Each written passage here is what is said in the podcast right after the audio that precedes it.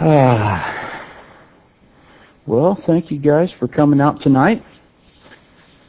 Um, I'll open this up in prayer, and then if you guys don't mind, at the end, I'd like to have a, a pretty nice prayer time. We have some pretty big things to be praying about as a church, um, as a country. Really, there's there's a lot going on out there, and some really dear, dear folks that really need our prayers right now. So, dear Lord, our gracious Heavenly Father, Lord, we thank you and we praise you for this time that we can come together. Lord, we just ask your blessing upon this time, upon the reading of your word, Lord. Lord, please help me to uh, deliver this message, Lord. Lord, we just thank you and we praise you for every precious gift that you give us. It is in your name that I pray. Amen. Okay. Well, my message is uh, on traps and snares. And uh, it's kind of an unorthodoxical type of a way I had to come up with this. I was asked to preach a message at the Oregon State Trappers Association. Uh, some dear, dear, dear folks, uh, Gene and Barbara Brady. I don't know if anybody knows them. They're, they're just dear folks. Known them a long time. They asked if I would do it, and and uh, I told him, "You betcha, I'll do it." And uh, so I had to do a lot of praying and a lot of searching. It's like, Lord, uh, I don't know anything about trapping. I mean, mouse traps. That's about the that's about the extent of my experience with trapping. Um, I've watched a few programs. Uh, there's a neat one out there called Mountain Men. I kind of have this fantasy, I guess, of, of subsistence living, you know, out there in Alaska and trapping and, and living off the land. And I don't know, even as a boy, I watched, I don't know if anybody's watched that show, Grizzly Adams. that was kind of my show to watch. I mean, a best friend is a grizzly bear that weighs 1,100 pounds, you know. That was, that was something I was really into, but but the more I've, I've looked at that, the, I realize I wouldn't even last a week out there doing what those guys do. Um, it's it's uh, it's pretty surreal. But the song "Amazing Grace," through many toils and snares, and that that rang a bell with me. And and, uh, and these guys, they know everything there is to know about trapping. It, it was really interesting. I went down, spent a little bit of time seeing what they were doing and uh, these guys would do demonstrations uh, how to set a you know coyote trap or or uh, a different set for maybe a uh, a marten or something like that. It was very very interesting and meticulous the care that they took to do all this, and so I knew that the enemy of our souls, the master trapper, takes the same meticulous care to lay out things to distract us, to trap us, many toils and snares. Um, I don't know if anybody's familiar with a leg hold trap. They use them for coyotes and all kinds of different ones. Just grabs your leg and just you can't get away from it. And uh, I, I see the old master trapper doing that. You know, he, it said in the Bible he's like a hungry lion waiting to devour us, right? So I thought about that and I thought, well, what, is, what does the Bible have to say about this? Um, we know that the devil lays in wait. We know that, that, in my opinion, he would be the master trapper of our souls. So, what are some examples that I could could look at through through the Bible that speaks about this? Obviously, a topical message. So, one of the first examples I thought of really was idolatry. Um, idolatry it's not a term we use a lot anymore in the 21st century, unless you watch American Idol or something like that. But idolatry throughout the Bible, I mean, we, we see it there. We, we, we know the, uh, that it's uh, worship of graven images. It's not worship of the true, the true God. Um, for Greek mythology comes from all kinds of gods, uh, like Aphrodite, the goddess of love, and Apollo, the goddess of music. This all came out of this pagan uh, worship of idols and uh, gods other than the true God. And there's all kinds of examples to speak about in the Bible. And uh, Psalms 106, 20 through 22 says, They exchange their glorious God for an image of a bull which eats grass. They forgot the God who saved them, who had one who had done great things in Egypt, miracles in the land of Ham, and awesome deeds by the Red Sea. And Psalms 106:36 says, "They worshiped their idols, which became a snare to them." And I, and I think about it, you know, I, I sometimes would like to see the expression on God's face. Here the Israelites are. Moses is up here getting the Ten Commandments, and they're down here crafting and sculpting this golden calf to worship it. They had been taken out of captivity. They, they, I mean, can you imagine seeing the Red Sea parted in front of you and, and being able to walk without even getting your feet wet? And here we are, next chapter. We're down there. Moses is up here. They're down here. I just, I, I sometimes wonder, you know, if he's just shaking his head like a parent going, silly kids.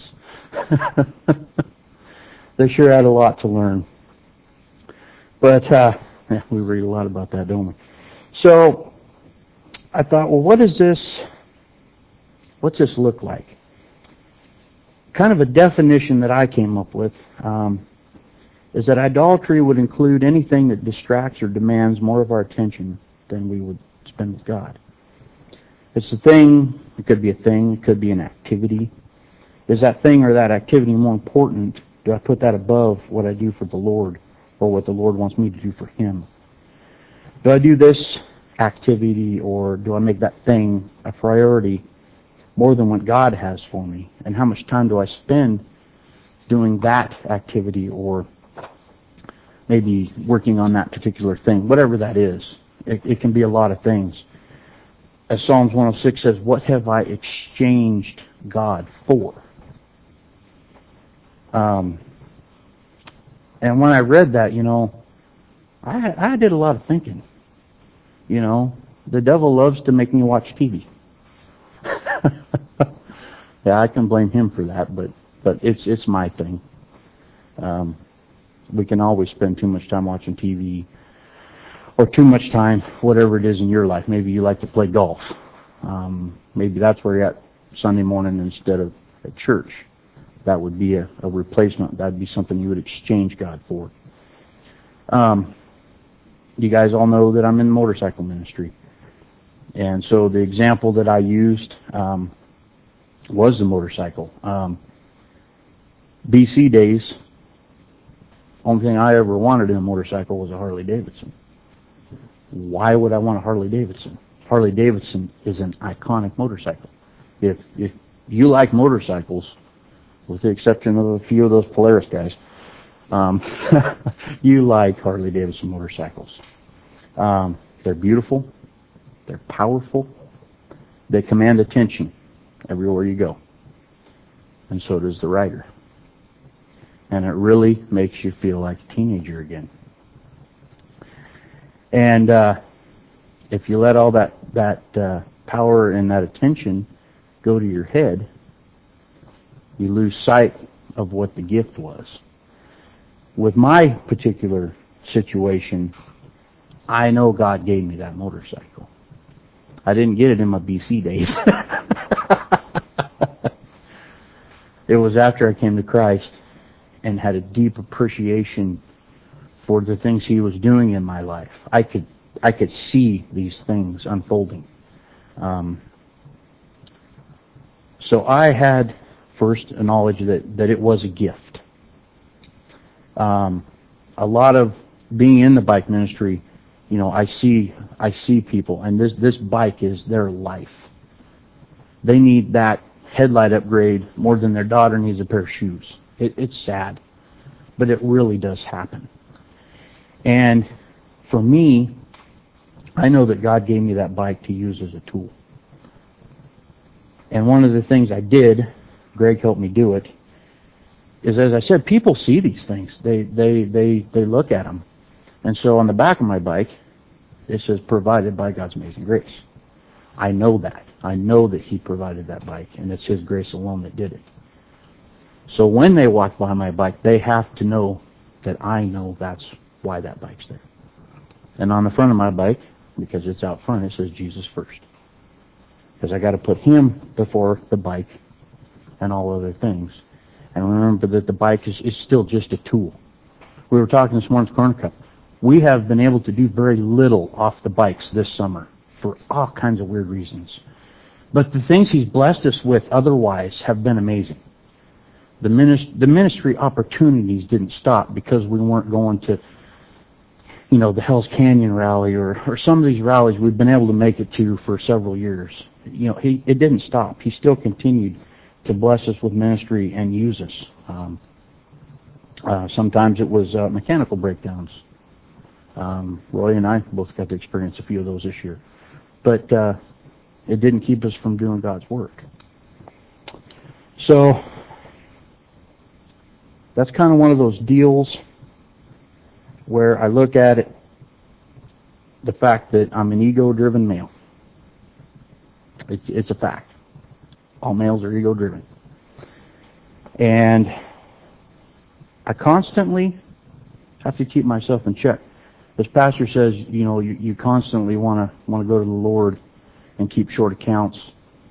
Well, it's the same thing here. You want you want to keep yourself humble. Psalms 139, 23 to 24 says, "Search me, God, and know my heart. Test me, and know my anxious thoughts. See if there are any offensive ways in me, and lead me in ways everlasting."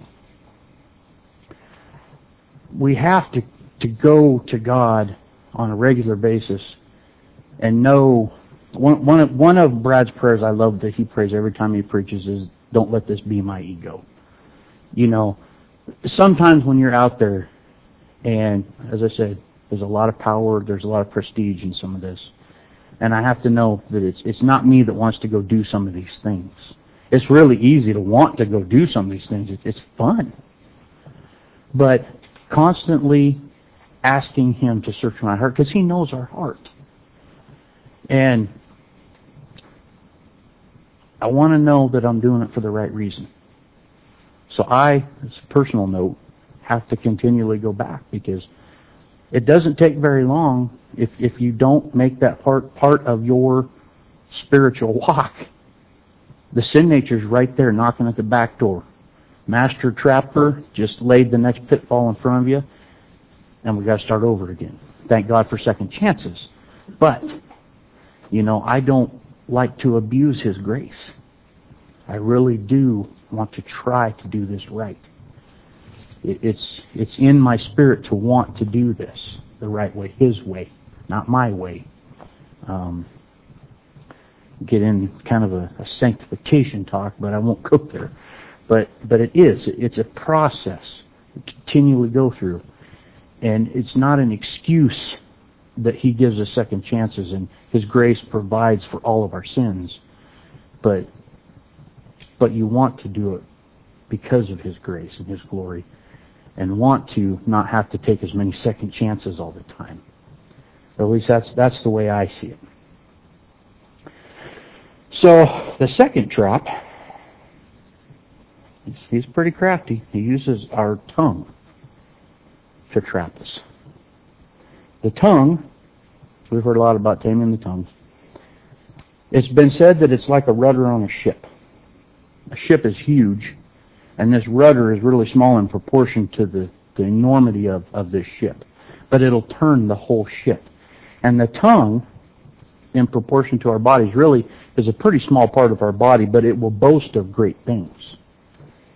It's been said that it's a double-edged sword, cutting people down with slander and gossip, or building them up with praise. Proverbs 18:7 says, "The mouth of fools are their undoing, and their lips are a snare to their very lives." Proverbs 6:2 says, "You have been trapped by what you have said, ensnared by the words of your mouth." And there was a young man, he was working down here at the, the local grocery store, working in the produce department. And this this lady came up and, and asked him if she could buy a half a head of lettuce. And he replied to her that uh, God makes these in whole heads, and that's how we sell them. So the lady insisted that uh, I've been shopping here for years. Would you please sell me a half a head of lettuce? So he said, okay, I'm going to go talk to the manager. So he goes up front, marches up to the manager, and says, you are not going to believe this. This lame brain idiot lady back here wants to buy half a head of lettuce. And the manager's doing this. And he realizes in a minute that she had followed him up there. And he turns around, he doesn't miss a beat, he turns around, and this nice young lady right here would like to buy the other half.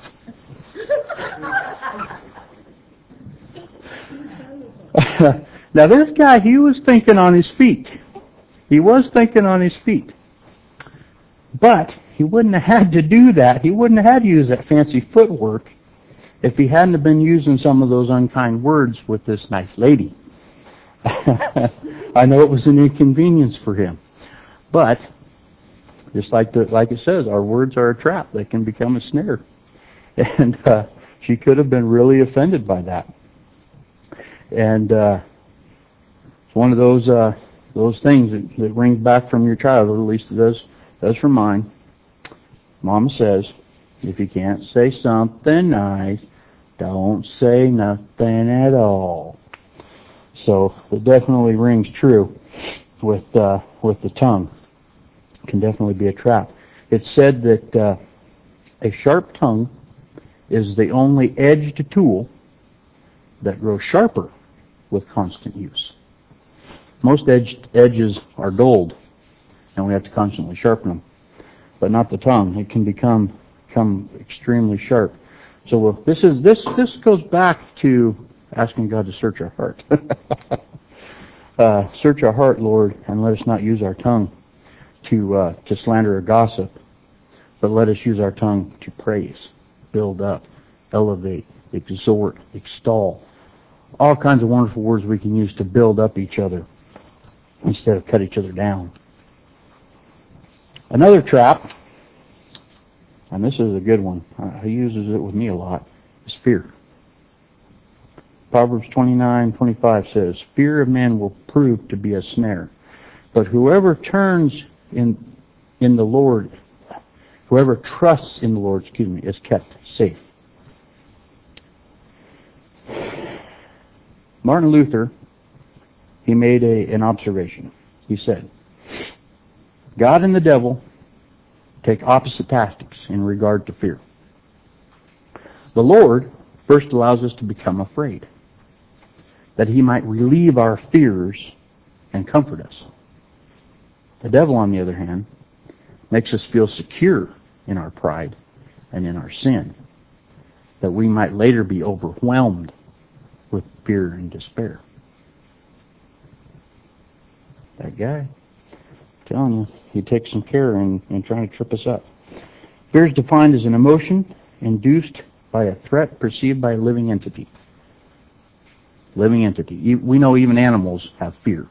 We can see that in their actions because it causes a change in brain or organ function and ultimately a change in behavior, such as running away, hiding, freezing. They call it the fight or flight response. And most of us have type, one type of fear or another, and they're, sometimes very, very hard to overcome. Um, some of the fears that I found listed, um, fear of failure, I've been there. Fear of dying. That one I was kind of, that might be a perspective thing. In my BC days, I might have thought that would be something to be afraid of. I'm not saying I want to die tonight or tomorrow. But I think the longer I've walked with the Lord in this, I don't think I fear it in the way this describes as fear. I don't fear the thought of going to see Jesus. But that's perspective again. We have the eternal perspective.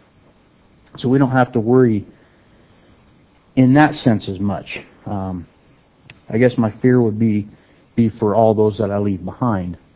But then again, we'll all be together again one day. So that's kind of that's kind of one of those trickier ones. Fear of letting others down. Um, been there, that's for sure. Um, some have a fear of living alone. Those are a few. Um, another personal one. I'm afraid of heights. I don't even like an extension ladder. I will do it if I have to for my job, go up an extension ladder. I, however, am not very excited about it. I'm not very happy about it. To be honest with you, I'm downright afraid about it. Not so much going up the ladder, it's getting to the bottom of the ladder when we're done. So, as you might imagine, I don't fly a whole lot. I uh, I don't think I've ever even been in a commercial jetliner. I, I I did try to conquer my fear one year up here at the airport to have that flying thing, and we had a friend and he had an airplane. It uh, it was a little white knuckle for a while, but I did it.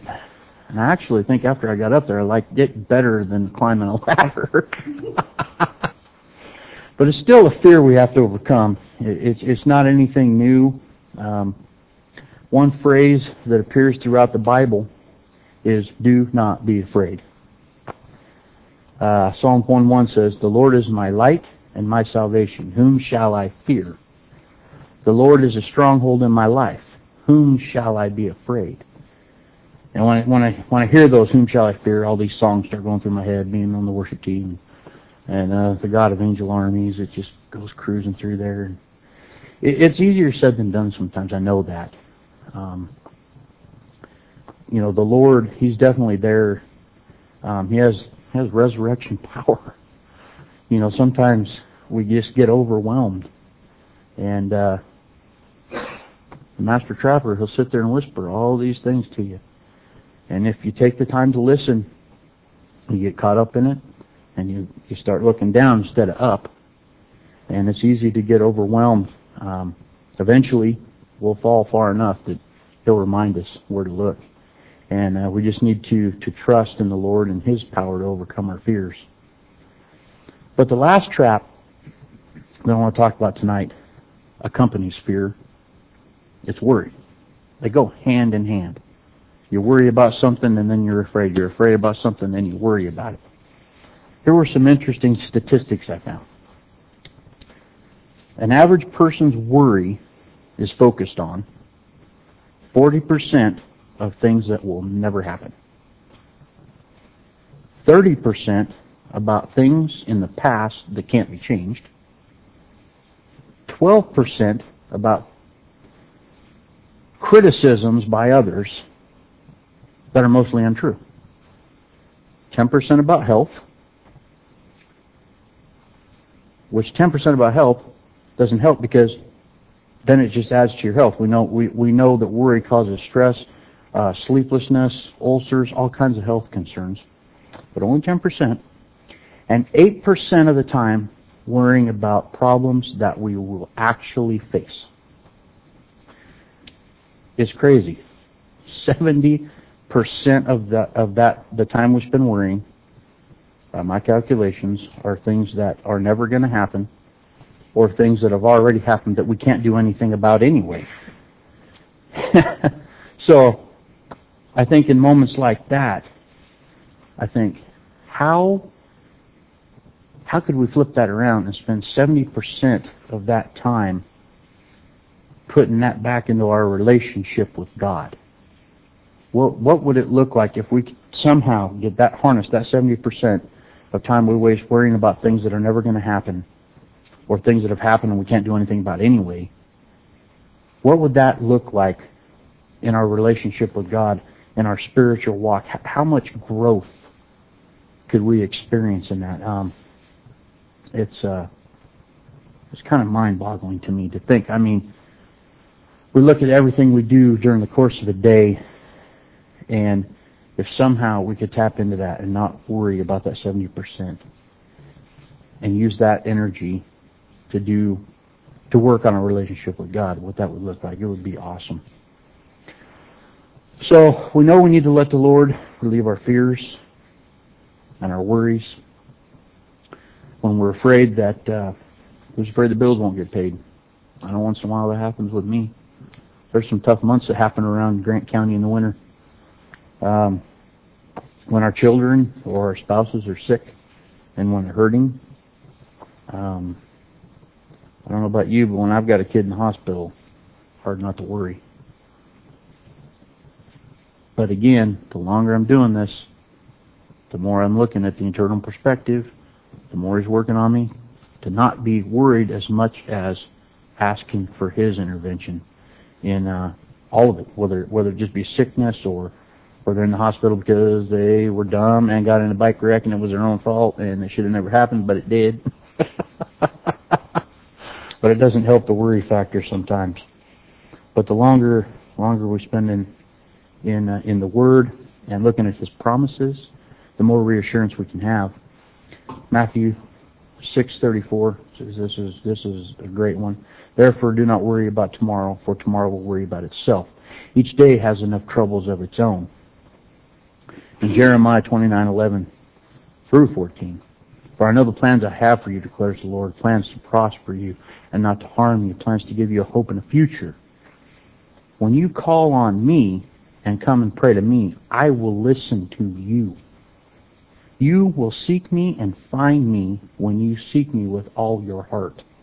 I will be found by you, declares the Lord, and I will bring you back from captivity. I was talking to the Israelites there, we know that. But captivity, what is that? For them, it was physical captivity. We get stuck in spiritual captivity.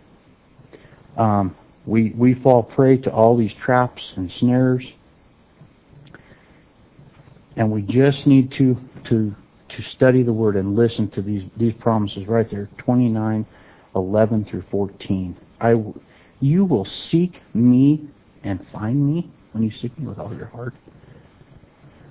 We just need to to learn to focus, and we don't have to worry so much about the snares and the pitfalls, um, and the fear and the worries, because God's He's always there to give us the comfort and the peace, the peace that surpasses all understanding. I mean, I I grab onto great scriptures like that. I know it's hard sometimes we're, when we're in the trenches, the loved ones in the hospital, you know. But we need to grab onto these promises and we need to stand on them. This would be a great time for standing on the promises. That's all right. but anyway, anyway, I, I hope we I hope I hope you gleaned a little something from from avoiding the traps and the pitfalls of the master trapper, as I call him. He's a, he's a sly, tricky devil. He really is. But uh, our God is greater. Our God is stronger. Our God is higher than any other. So, so that is my message for this evening. However, we still have some business to take care of. Because we are we are prayer warriors. We are a praying church.